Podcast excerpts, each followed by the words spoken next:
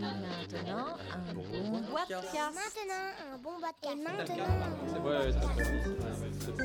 Bonjour Guillaume Salut Dibi, comment ça va bien? Oh, trop classe, trop classe. Et toi? Bah, c'est Incroyable. Incroyable. Alors aujourd'hui, on va. euh, en fait, tu as trois tables à la Nocturne Asmodée et ça, ça fait quand même beaucoup. Ça fait énormément. Ouais, je- c'est- J'en voilà. suis sincèrement désolé. Oui, je Excuse- comprends. Mais euh, on va quand même passer à travers ce genre de choses-là. Donc, Dead of Winter, c'est ça, hein Dead of Winter, à la croisée des chemins, tout à fait. ah, Mais non, c'est Dead of Winter. À la croisée des chemins. Ah oui, c'est vrai. c'est marqué en dessous. Alors, qu'est-ce que c'est Alors, euh, à la croisée des chemins de Dead of Winter, Oui. c'est un coopératif, Oui. mais pas que. C'est-à-dire que, euh, à l'instar d'un Walking Dead, on va jouer avec des objectifs secrets, dont certains pourraient même être un objectif de traître, c'est-à-dire qui n'a Carrément, rien, quoi. qui n'a rien à faire de la communauté de survivants. C'est un univers où il y a effectivement des zombies, mais les zombies sont là presque comme dans Walking Dead en toile de fond.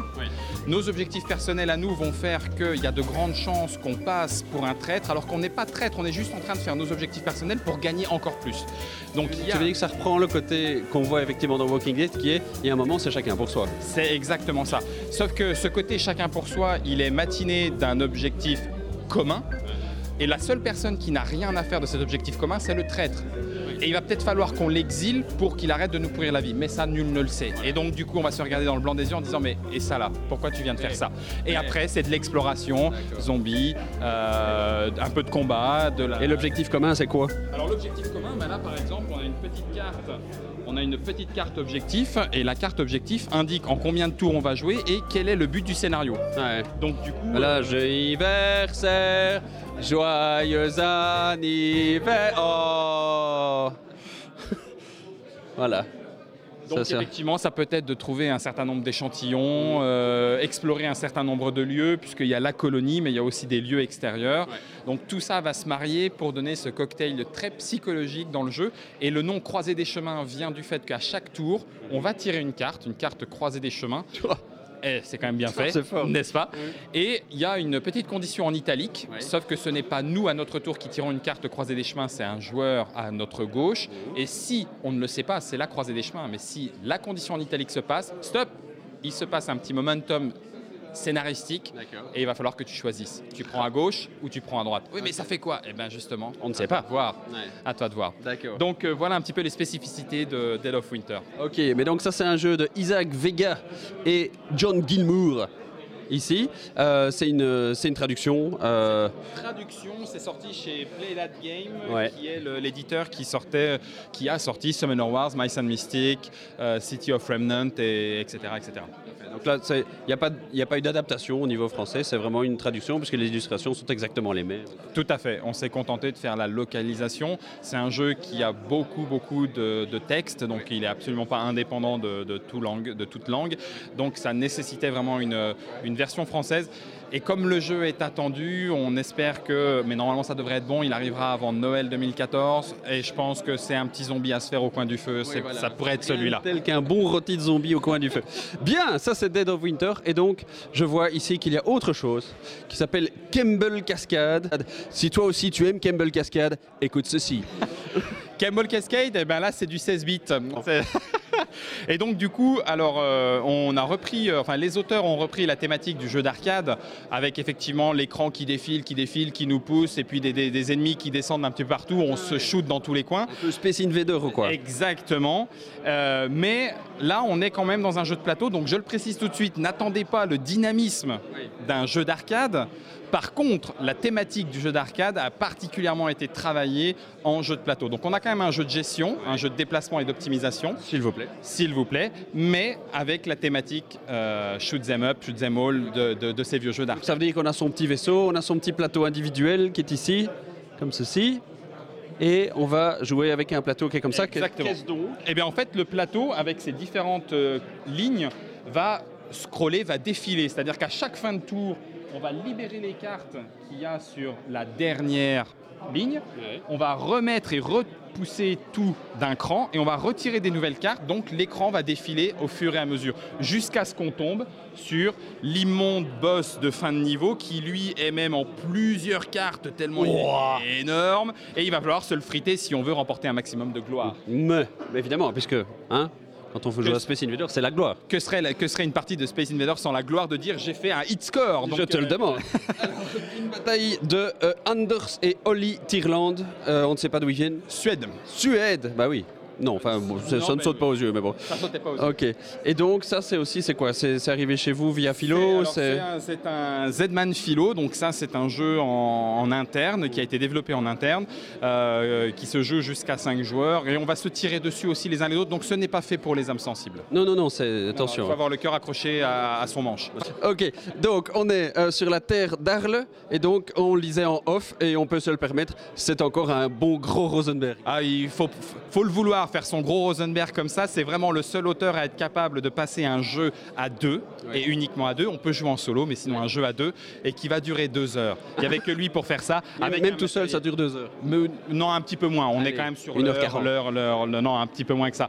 Donc, on est dans le pur Rosenberg, donc un jeu d'optimisation avec placement d'ouvriers, avec de la nourriture, des vaches, des moutons. Enfin, il aime les thèmes agricoles. Oui, hein. on est à fond dans Agricola Co. Euh, mais il y a des petites particularités. Donc, en l'occurrence, de la saisonnalité. Donc, on a des actions typiques à, l'été, des actions typiques à l'hiver, et euh, on a, euh, on retrouve à nouveau un plateau qui va transformer au fur et à mesure. Autre particularité, on va faire des voyages qui va nous donner de l'expérience et donc des points de victoire. Donc voilà, tout ça fait une particularité de, de ces jeux de Rosenberg, et pourtant, ça reste du gros Rosenberg. Oui, oui, et ça reste, ça reste bon parce que c'est Ah ben, parce qu'il a une patte quoi. Exactement. Et Ouais. pour ceux qui aiment, effectivement, ils vont être capables de voir en quoi les petites modulations qu'il a, les 3-4 modulations qu'il a amenées dans le jeu, en font un jeu à part entière. Par contre, ceux qui euh, ont adoré Agricola ou Caverna et qui se disent ah oui mais pour moi c'est mon jeu de Rosenberg, eh ben effectivement ça vaut le coup de le tester avant de peut-être se dire ah mais faut l'acheter, faut l'acheter. Attention, ça reste du Rosenberg, mais c'est du bon gros Rosenberg. Et bon appétit Et bon si vous passez à table. Alors, la première extension ici, Mice and Mystics. Eh oui, le cœur de. Glorm. C'est ça Le cœur de Glorm, la première extension de Mice and Mystic. Donc, euh, le, roi en- le roi du château d'Andon a été libéré, mais il se passe encore deux ou trois petites choses dans les, dans les profondeurs du château. Donc, c'est un nouveau chapitre dans l'histoire de nos héros souris, transformés en souris. Euh, et ça va faire la transition avec la prochaine grosse boîte qui arrive, les contes de Dornwood, qui auront la même dimension que la boîte de base Mice and Mystic. On a de nouveaux adversaires, on a de nouveaux chapitres, on a un petit figurines. peu de nouveau de tout, mais dans une plus petite boîte. D'accord. Et donc c'est, c'est- tu dois avoir le jeu de base pour y jouer. C'est, c'est- Exactement, c'est la vraie un extension. Voilà. Alors Carcassonne, Carcassonne qui fait ses C'est 20... 5 ans. Merci. Voilà, et qui, aura, qui a été relooké, euh, mais c'est pas ça, parce que ça c'est l'arrivée vers l'or, mais il y a un nouveau Carcassonne qui arrive tout de suite. J'arrive tout de suite. Carcassonne, la ruée vers l'or, alors en fait c'est le numéro 2 de Carcassonne autour du monde. C'est-à-dire que on reprend les règles de Carcassonne et la base de Carcassonne et on lui adjoint 3, 4, 5 changements qui vont transformer le jeu en lui-même. Donc là on se retrouve au Far West. On va aller chercher des pépites d'or dans les montagnes, pépites d'or qu'on retrouve sur le plateau. La particularité c'est que le jeu devient un peu plus méchant. Parce que dans les montagnes, il y a effectivement des pépites d'or, mais on peut aller poser nos tentes de prospecteurs pour piquer les pépites d'or de celui à qui appartient la montagne et qui Oh. encore complété sa montagne. Oh là là, d'accord. Voilà. Après, on retrouve effectivement les des, des chemins, mais les chemins sont matinés de locomotives et ça peut doubler la valeur des chemins. Deux ou trois petits éléments, de trois petits éléments qu'on ne retrouve pas dans le Carcassonne et qui font de ce Carcassonne, la ruée vers l'or, un, un- un jeu à part entière, mais avec un petit peu plus de profondeur peut-être, une façon de redécouvrir Carcassonne. Mais là on est sur du standalone. Standalone complet. Très bien, ok, et c'est le- toujours le même auteur, c'est Klaus Jürgen Vrede qui doit être content d'avoir eu cette idée il y a 25 ans. Voilà, et alors un- une extension qui a buzzé, parce que c'est rare qu'une extension buzz, c'est l'extension Terra Mystica euh, qui est sortie à Essen. Qu'est-ce donc que cette extension? Je vois, euh, c'est un plateau, non, c'est pas un plateau supplémentaire. Si, il y a un plateau complet qui est même recto verso, donc c'est-à-dire deux nouvelles configurations pour faire une partie de Terra Mystica. On a trois plaques de peuples, donc six nouveaux peuples. Deux peuples arrivent avec la glace comme terrain favori, ça veut dire qu'effectivement ils vont. Que Winter is Coming. C'est exactement ça, les Stark Co sont de retour. Ceux qui sont peuple du volcan, donc deux nouvelles factions avec les peuples du volcan et leur capacité spéciale, et deux peuples polymorphes, c'est-à-dire qu'ils vont choisir quel est leur terrain de base et peuvent même changer de terrain de base en cours de jeu. Donc, la grosse déconne. Exactement, six nouvelles façons de jouer. Il y a deux nouvelles façons de finir la partie et il y a même aussi une nouvelle façon de jouer l'ordre du tour. Certains joueurs se plaignaient que l'ordre du tour ne soit pas euh, en fonction du moment où on décide de s'arrêter de jouer. Eh bien, ça a été entendu. Maintenant, on va jouer en, si je passe le premier, je jouerai en premier au tour d'après. Donc le fait de s'arrêter de jouer va devenir un nouvel élément stratégique dans le jeu de Terra Mystica. Et on a des joueurs en plus ou c'est euh, le, le, même nombre de joueurs? Euh, non, non, le même nombre de joueurs avec euh, c'est les conditions de partie et les nouveaux peuples qui donnent cette euh, rejouabilité qui était déjà très forte dans la boîte de base. Ok. Et donc on termine les extensions avec, eh bien écoute, je ne sais absolument pas ce que c'est. Ah mais si, Robinson Crusoe, voilà, tout à fait. Le voyage du Beagle par Charles Darwin, mesdames et messieurs. C'est extraordinaire. Lui-même. Alors, qu'est-ce donc que ça Sachant que Robinson Crusoe, c'était déjà un jeu assez costaud avec euh, énormément de matériel. Euh, et, voilà, on en rajoute. On en rajoute oui et on en rajoute non. Alors on en rajoute oui parce que c'est une extension pour les fans, aficionados, les connaisseurs de Robinson Crusoe. Ça demande quand même de, maîtriser quelque part le jeu de base. Non parce que euh, on n'est pas obligé d'avoir fait tous les scénarios de Robinson Crusoe pour jouer le voyage du Beagle. Heureusement.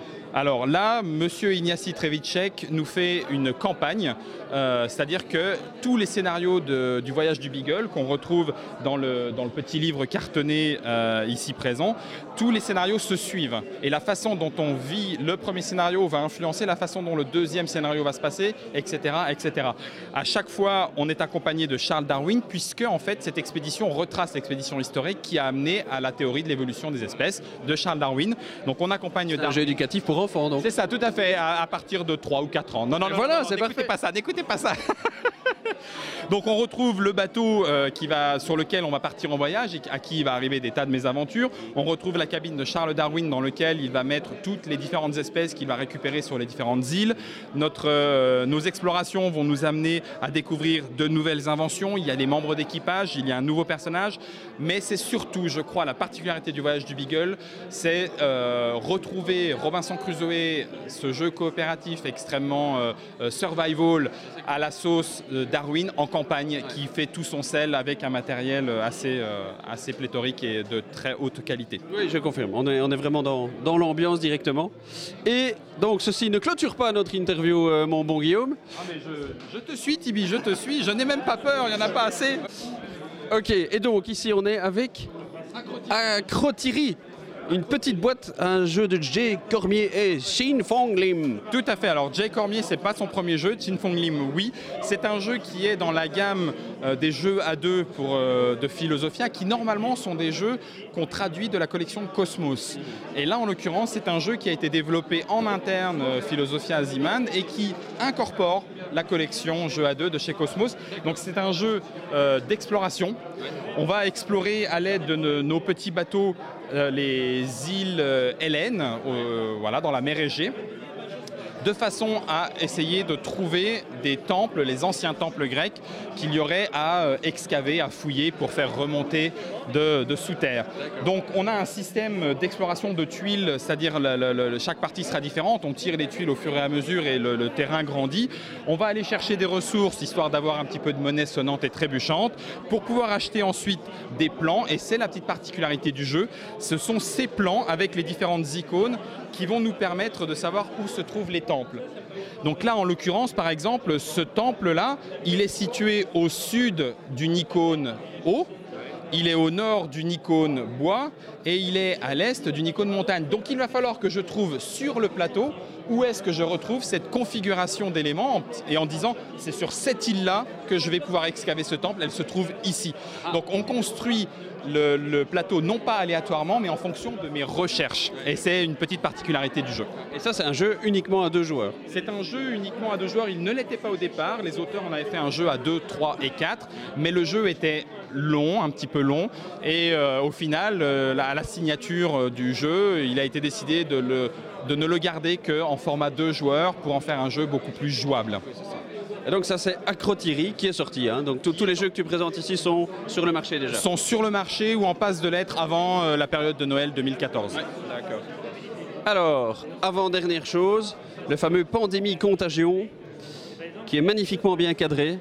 Et donc, qu'est-ce donc que cela Puisqu'on voit ici des boîtes de pétri, on voit, on n'est plus dans pandémie là. Non, exactement. Alors c'est la petite particularité, on ouvre la gamme pandémie, c'est-à-dire que ce n'est plus Matt Leacock qui est aux commandes, c'est un nouvel auteur.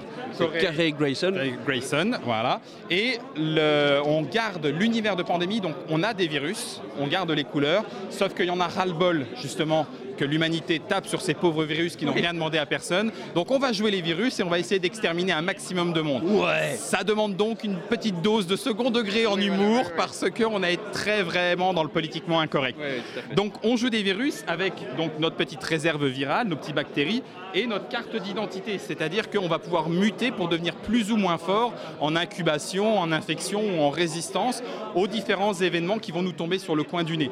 Ces événements peuvent être justement ces événements bleus qui sont les événements OMS. L'Organisation mondiale de la santé pour les virus, c'est la plaie. Toujours l'intrus. Bah, exactement, donc il y en a ras-le-bol, on va essayer de les contrer avec notre résistance et on va essayer d'infecter un certain nombre de villes.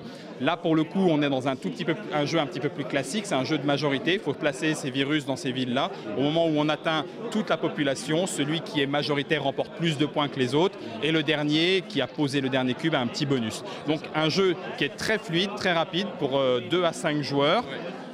30 à 45 minutes.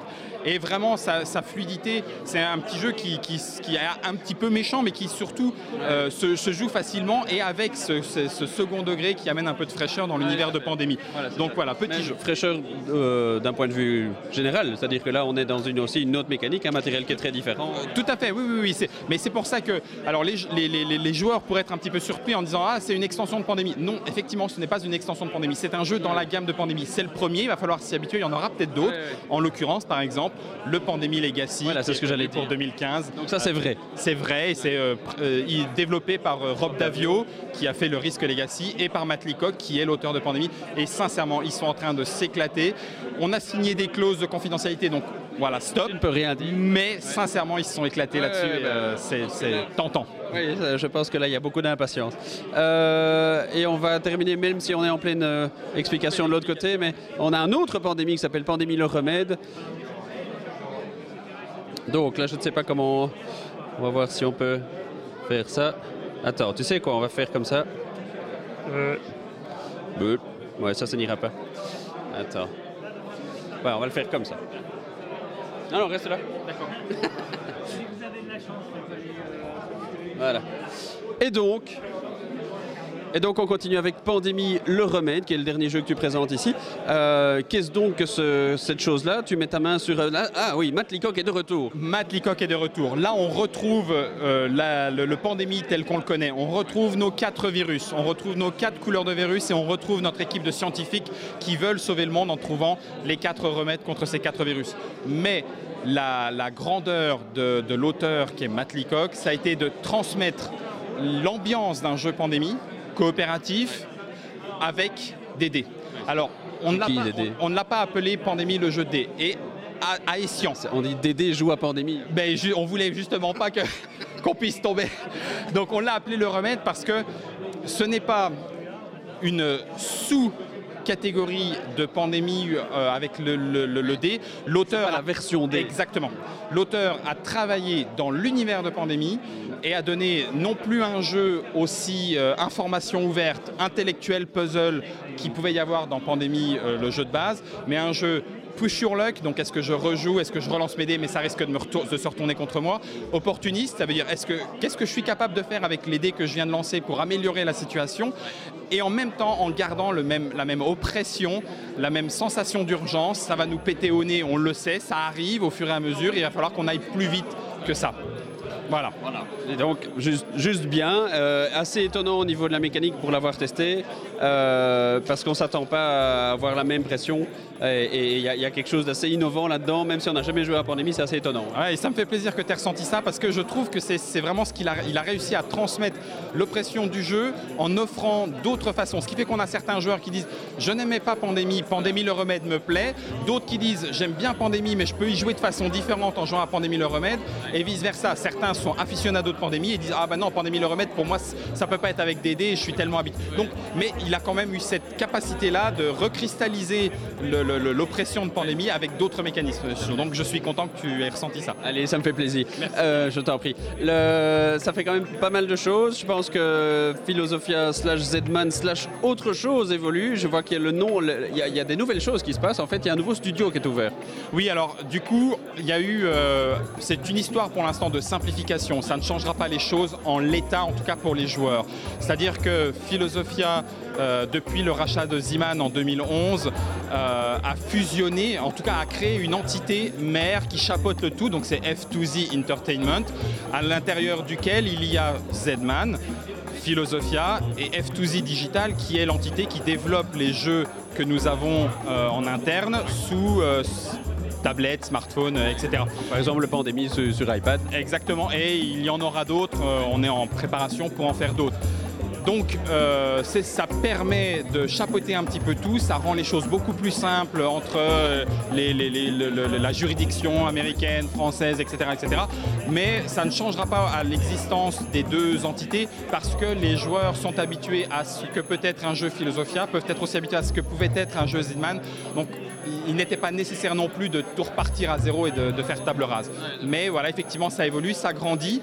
Euh, de plus en plus, Philosophia et Ziman reprennent l'initiative sur le développement de jeux. Donc on le voit avec Battle at Campbell Cascade, Blueprint, Pandémie Contagion, Pandémie le remède, Acrotiri. Il y en aura d'autres. C'est de la vraie édition. Exactement, euh, c'est-à-dire que euh, on apprend tous les jours. Euh, Philosophia continue, Ziman continue d'apprendre euh, justement.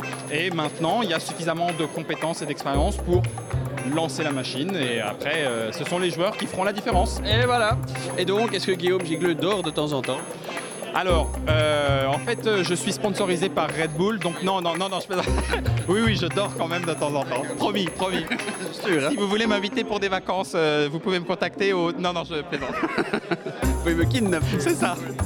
Merci Guillaume, c'est un vrai plaisir. Et euh, ben voilà, il n'y a plus qu'à jouer maintenant. Allons-y. Et puis merci à toi, merci pour ta patience, parce qu'effectivement, il y avait beaucoup. J'en suis parfaitement conscient.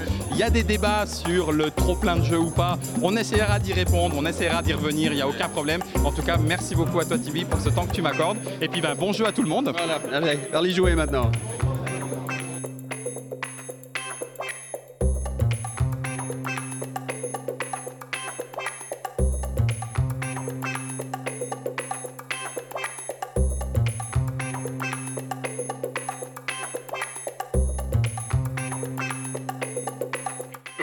Ce podcast Alors appuyez sur la touche Trop cool.